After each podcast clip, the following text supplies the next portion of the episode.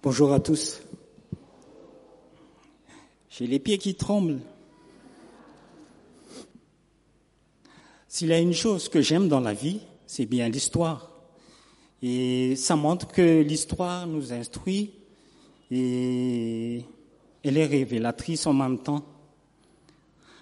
L'histoire contient tout et donne des exemples. Elle est même le produit que Dieu tient le monde entre ses mains.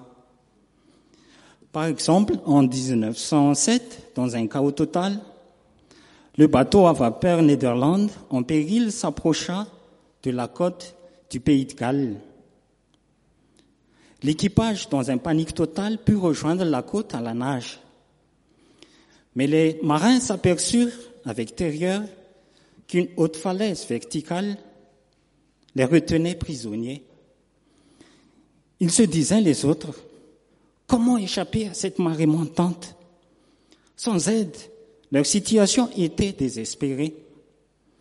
Tout à coup, ils découvrirent une corde qui pendait depuis le sommet. Ils grimpèrent les uns les autres. Une fois arrivés en haut de la falaise, ils ne trouvèrent personne. On ne voyait ni maison, ni lumière à perte de vue. Au matin, le garde-côte leur expliqua le mystère de cette corde. Au fait, un an plus tôt, ils s'en étaient servis pour hisser les passagers d'un bateau échoué dans le sable et ils l'avaient oublié là. Dieu s'était servi de cette négligence banale pour sauver d'autres naufragés. Cette corde de délivrance qui pendait à la falaise nous rappelle que Dieu a depuis longtemps tout préparé pour sauver les hommes. Et dans ce message, Dieu montre toujours son intention de sauver l'homme, que son amour n'est pas épuisé envers l'humanité et que celui, celui-ci se détourne du mal. Alors venez avec moi dans le livre de Michée. Michée, chapitre 5, à partir du verset 1 jusqu'au verset 3. Pour certaines versions, euh, pour moi c'est NBS, mais pour d'autres versions, ce verset-là commence par euh, le chapitre 5 à partir du verset 2. Michée 5, verset 1, euh, chapitre 5 à partir du verset 1 jusqu'à 3. Et il est dit, au nom du Seigneur Jésus, Et toi, Bethléem Ephrata, toi qui es petite parmi les villes de Juda, de toi sortira pour moi celui qui dominera sur Israël, et dont l'origine le monde remonte loin dans le passé à l'éternité.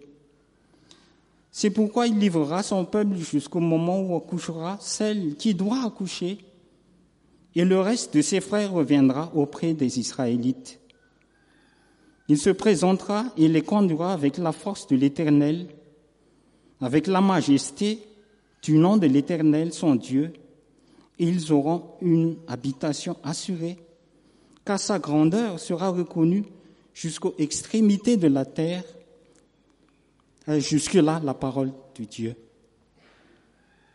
En ce moment, nous vivons une ambiance de fête, et tout le monde économise pour acheter des jouets, les cadeaux pour la famille, partir un peu en voyage, et ce qui est bien. Mais parfois, derrière cette ambiance festive, l'homme a oublié ce qui est l'essentiel, comme notre frère Annie l'a dit tout à l'heure. Tellement vit l'homme vit difficilement qu'il cherche une distraction pour s'échapper. Et c'est compréhensible. Pourtant, dans son amour, Dieu lance une corde, tend la main, mais les gens n'y fassent pas trop attention. Et d'où le titre du message, Le nouveau roi, l'instrument du salut. Pour notre message d'aujourd'hui, nous allons diviser ce texte en trois parties. Dans la première partie, nous allons voir l'origine de celui qui dominera sur Israël. Et en deuxième partie de notre message, nous parlerons sur le comment, la naissance de celui qui arrivera. Et en troisième partie, nous aborderons la gloire resplendissante de ce nouveau roi d'Israël. Allons donc dans la première partie de notre message. Après que le monde est plongé dans les ténèbres, celui-ci n'a plus connu ce qu'est le repos. Il est assiégé par tant d'ennemis. Beaucoup sont à terre. Certains sont frappés par toutes sortes de maladies. Et on voit que le Covid refait surface. Il commence déjà à sévir beaucoup de monde. Beaucoup d'entreprises ont fait faillite.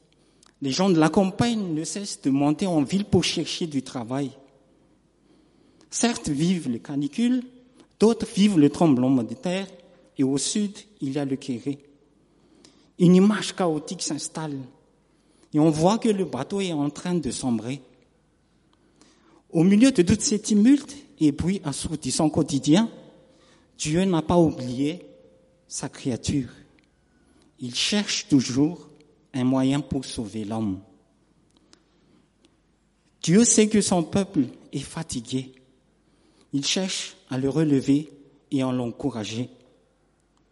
Alors il a échafaudé un plan. C'est un plan magnifique auquel l'homme auquel le monde peut y accéder. Et quel est ce plan? Venez avec moi sur le premier verset du texte.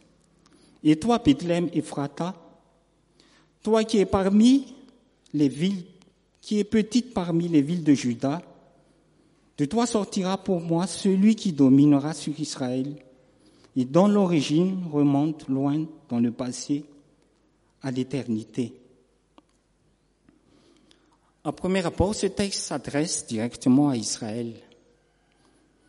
En ce temps-là, Israël a connu une période assez funeste. Malgré leur situation, Dieu annonça par, le prophète Michée qu'un sauveur viendra pour délivrer son peuple et de la menace internationale. Ici, la menace est assyrienne et babylonienne. Et ce sauveur viendra d'une petite ville nommée Bethléem Ephrata.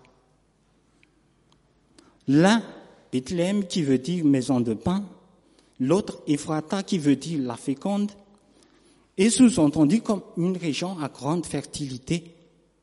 De nos jours, comme autrefois, champs de blé, de vignes et de beaux vergers. Michel accorde ici les deux noms ce n'est pas simplement pour distinguer cette ville d'une autre ou d'une autre de même nom, comme Bethléem de Zabulon ou Bethléem de Juda, mais son intention est de donner plus d'ampleur et de sérieux à son discours. Ce qui veut dire que le Sauveur sortira d'une grande lignée royale prospère. Ensuite, si on suit bien le texte, Michel annonce qu'il est la plus petite entre les milliers de Judas. L'idée n'est pas trop petite pour être. Donnée, euh, trop petite pour être, en ce sens que Bethléem ne serait réellement euh, pas au nombre de milliers, mais le prophète, dans son affirmation, évoque que Bethléem n'est pas la plus petite des villages de Juda, ce qui, qui sous-entend qu'elle figure parmi les plus petites par la taille, voire insignifiant. Elle avait si peu d'importance que le livre de Josué ne la mentionne même pas dans le catalogue des villes de Juda. Et ce petit village, dans ce petit village que viendra notre Messie, le chef d'Israël. Ce texte fait allusion aux humbles origines de la dynastie davidique. L'intention du prophète sous le terme pour moi, c'est de rapprocher le Messie de son type historique David, qui est à remarquer que l'apparition de celui-ci est destinée à accomplir les desseins de Dieu. Cette, cette pensée garantit la réalisation de la promesse de Dieu en ce qui le concerne. Ensuite, il y a le terme sortir d'eux, qui désigne clairement la naissance du roi, comme devant avoir lieu à Bethléem, ainsi que les Juifs l'ont toujours reconnu jusqu'à l'époque de Jésus-Christ, comme il est écrit dans Jean 7, à partir du verset 42. L'Écriture ne dit-elle pas que c'est de la postérité de David et du village de Bethléem où était David que le Christ doit venir. Et dans la dernière expression, et dans l'origine, et dès le temps ancien, dès les jours éternels, peut être prise dans le même sens que les termes analogues employés au proverbe 8, à partir du verset 22 jusqu'à 23, où l'existence de la sagesse créatrice est décrite comme antérieure au commencement du monde.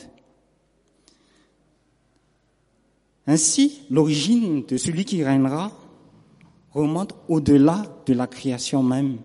Elle est éternelle et divine. Et ce qu'affirme la parole dans Jean, comme euh, notre frère Annie l'a déjà dit tout à l'heure, à partir du Jean 1, euh, Jean chapitre 1er, à partir du verset 1 à 2, comme nous le connaissons bien. Au commencement était la parole, mais seulement et malheureusement, les tentations du pouvoir étaient grandes et les dangers étaient énormes.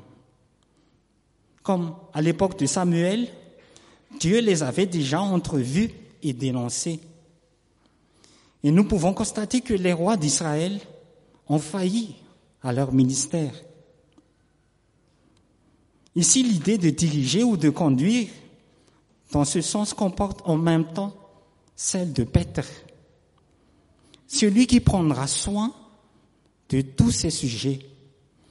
Le roi, le rôle du nouveau David sera donc d'une importance capitale. Le verset 3 le réduit en ce quelques mots. Ils s'établiront. Mais dans la version littérale, c'est ils habiteront. Parce que le dominateur promis est debout au milieu des siens, parce qu'il est leur berger, parce que son rayonnement va jusqu'aux extrémités de la terre, et qu'il est la présence même de Dieu, le peuple peut s'établir alors en sécurité. L'arrivée de ce roi, donc, pour Israël, ce sera pour eux une bénédiction. Tout d'abord, il le défendra de tous ses ennemis. Deuxièmement, il lui accordera le pouvoir de vaincre tous ses ennemis. Et enfin, il anéantira toute forme d'idolâtrie. En tant que berger, ce roi annoncera, ce roi annoncé, pardon, sera le représentant de Dieu. Il s'acquittera de tout son ministère dans la force de l'Éternel et dans la majesté du nom de l'Éternel. Et bien qu'il soit soumis à son Dieu, la majesté, la majesté qui lui sera sienne n'aura rien à voir avec celle d'un chef humain doté d'attributs divins. Sous son règne et son gouvernement, Israël subsistera, vivra dans la paix et elle aura la sécurité. Et la gloire ici reviendra à ce nouveau David et non à Israël. C'est lui qu'on verra de loin au sein de son peuple et son rayonnement atteindra le confin de la terre. Nous sommes arrivés maintenant en haut de la falaise. Si au départ, il n'y a rien, ni maison, ni lumière à perte de vue, comme il est dit dans l'introduction de tout à l'heure, maintenant, Christ, dans toute sa gloire, et la lumière de notre vie à tous. Jésus-Christ sera notre vie et notre joie. Tout ce qui est bon vient de lui. Il est la ressource de votre de notre bonheur à tous. Si une telle bénédiction a été promise à Israël, en Jésus-Christ, nous aussi, nous l'avons.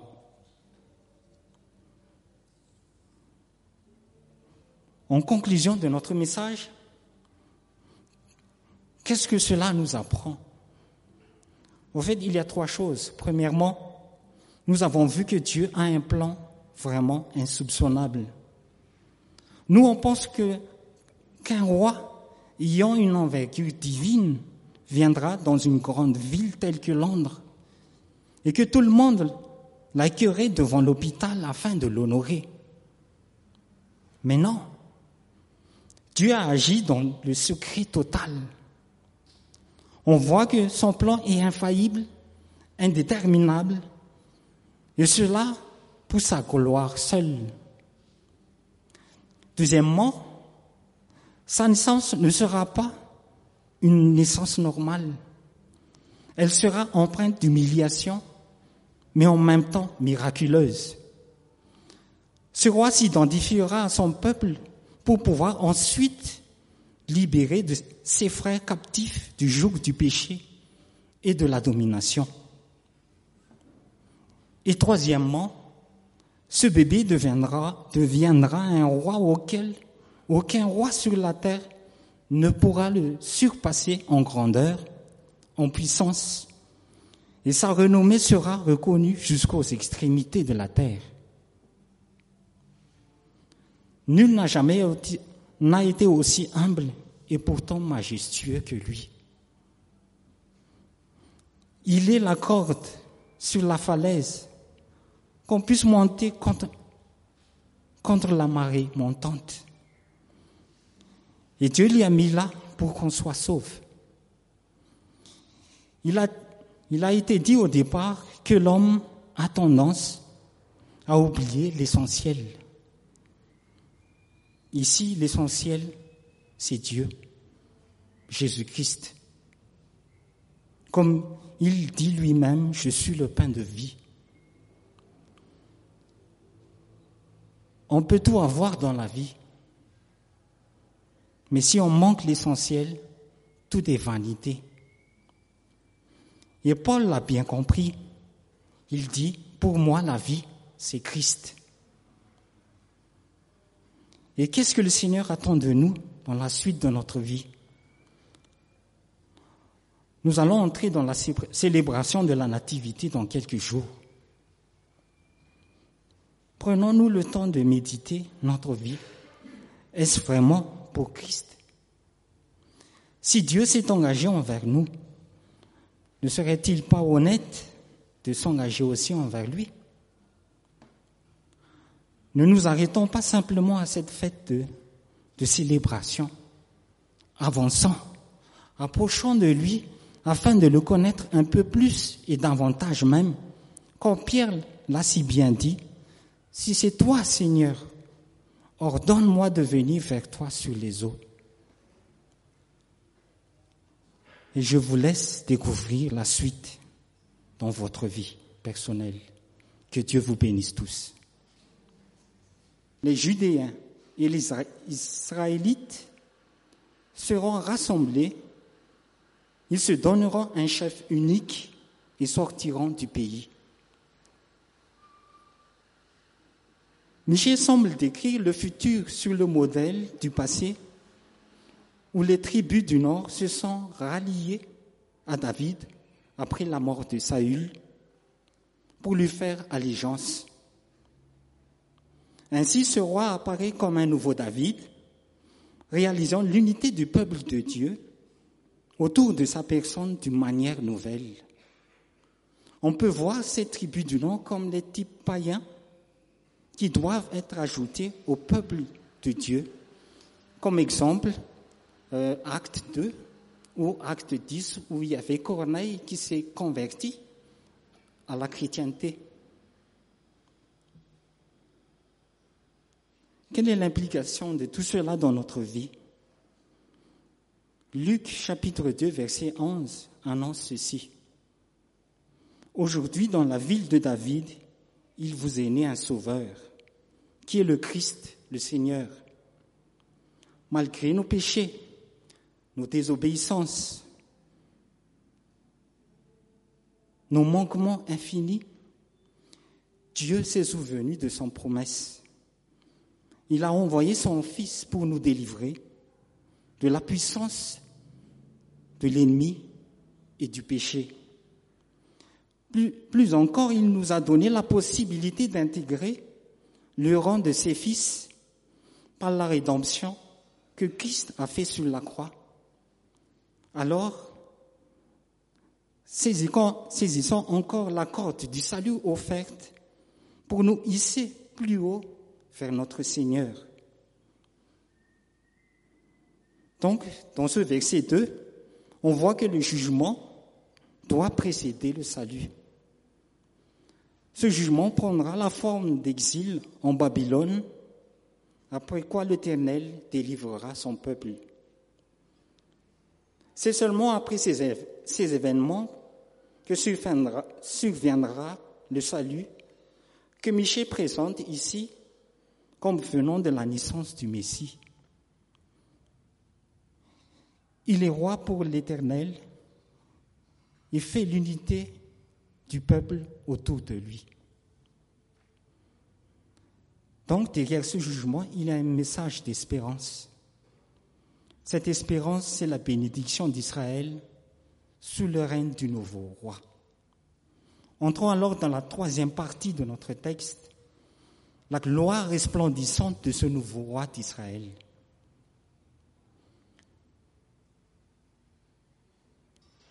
Dans ce passage qui dit au verset 3, il se présentera les roi avec la force de l'Éternel, avec la majesté du nom de l'Éternel son Dieu.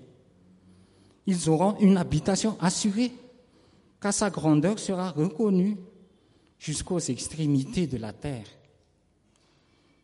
Dans ce message, dans ce passage donc, la révélation sur la personne du roi commence à être complète. Nous le voyons comme un bébé né à Bethléem, mais il apparaît aussi sous le trait de l'Éternel comme étant un nouveau roi. La fonction de roi se traduit bien par sa sollicitude et sa protection royale. Il aura alors pour fonction de berger. Comme David, ce futur dominateur sera le conducteur d'Israël. Et ce qu'auraient dû être les rois au temps de Michée, mais seulement et malheureusement, les tentations du pouvoir étaient grandes et les dangers étaient énormes. Comme à l'époque de Samuel, Dieu les avait déjà entrevus et dénoncés. Et nous pouvons constater que les rois d'Israël ont failli à leur ministère. Ici, l'idée de diriger ou de conduire dans ce sens comporte en même temps celle de Peter, celui qui prendra soin de tous ces sujets. Le roi, le rôle du nouveau David sera donc d'une importance capitale.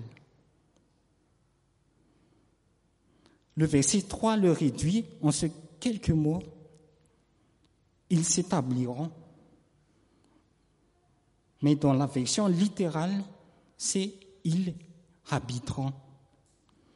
Parce que le dominateur promis est debout au milieu des siens, parce qu'il est leur berger, parce que son rayonnement va jusqu'aux extrémités de la terre, et qu'il est la présence même de Dieu, le peuple peut s'établir alors en sécurité.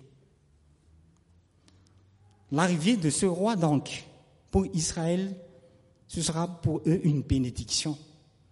Tout d'abord, il le défendra de tous ses ennemis. Deuxièmement, il lui accordera le pouvoir de vaincre tous ses ennemis. Et enfin, il anéantira toute forme d'idolâtrie.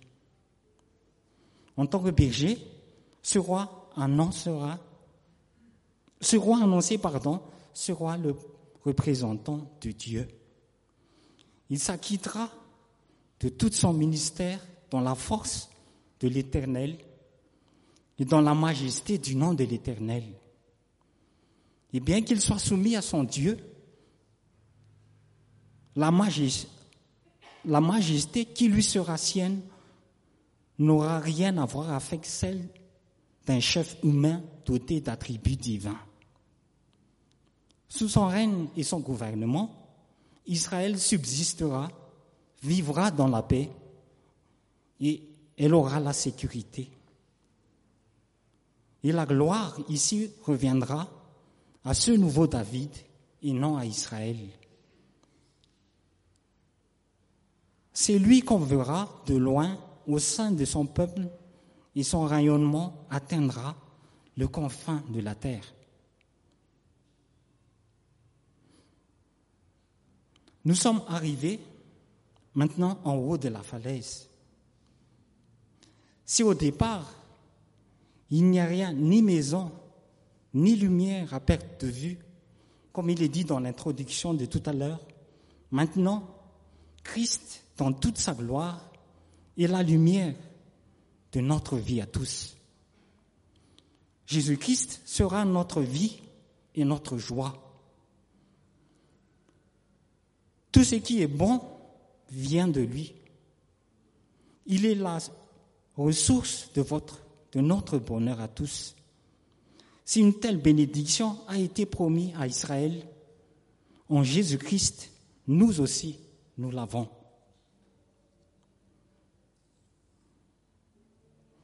En conclusion de notre message, qu'est-ce que cela nous apprend? En fait, il y a trois choses. Premièrement, nous avons vu que Dieu a un plan vraiment insoupçonnable. Nous, on pense que qu'un roi ayant une envergure divine viendra dans une grande ville telle que Londres et que tout le monde l'accueillerait devant l'hôpital afin de l'honorer.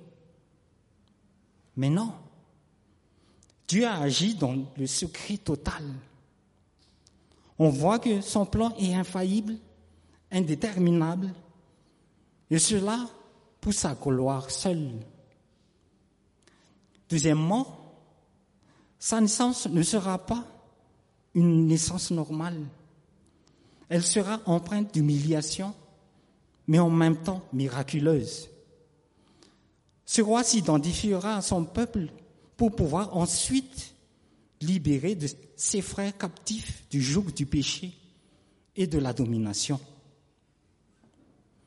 Et troisièmement, ce bébé deviendra, un roi auquel aucun roi sur la terre ne pourra le surpasser en grandeur, en puissance, et sa renommée sera reconnue jusqu'aux extrémités de la terre. Nul n'a jamais été aussi humble et pourtant majestueux que lui. Il est la corde sur la falaise qu'on puisse monter contre, la marée montante. Et Dieu l'y a mis là pour qu'on soit sauve.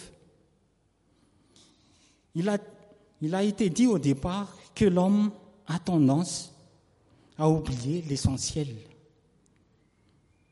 Ici, l'essentiel, c'est Dieu, Jésus-Christ. Comme il dit lui-même, je suis le pain de vie. On peut tout avoir dans la vie, mais si on manque l'essentiel, tout est vanité. Et Paul l'a bien compris. Il dit, pour moi, la vie, c'est Christ. Et qu'est-ce que le Seigneur attend de nous dans la suite de notre vie? Nous allons entrer dans la célébration de la Nativité dans quelques jours. Prenons-nous le temps de méditer notre vie. Est-ce vraiment pour Christ?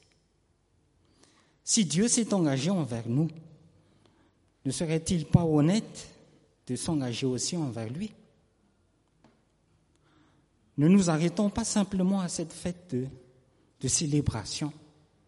Avançons, approchons de lui afin de le connaître un peu plus et davantage même. Comme Pierre l'a si bien dit, si c'est toi, Seigneur, Ordonne-moi de venir vers toi sur les eaux. Et je vous laisse découvrir la suite dans votre vie personnelle. Que Dieu vous bénisse tous.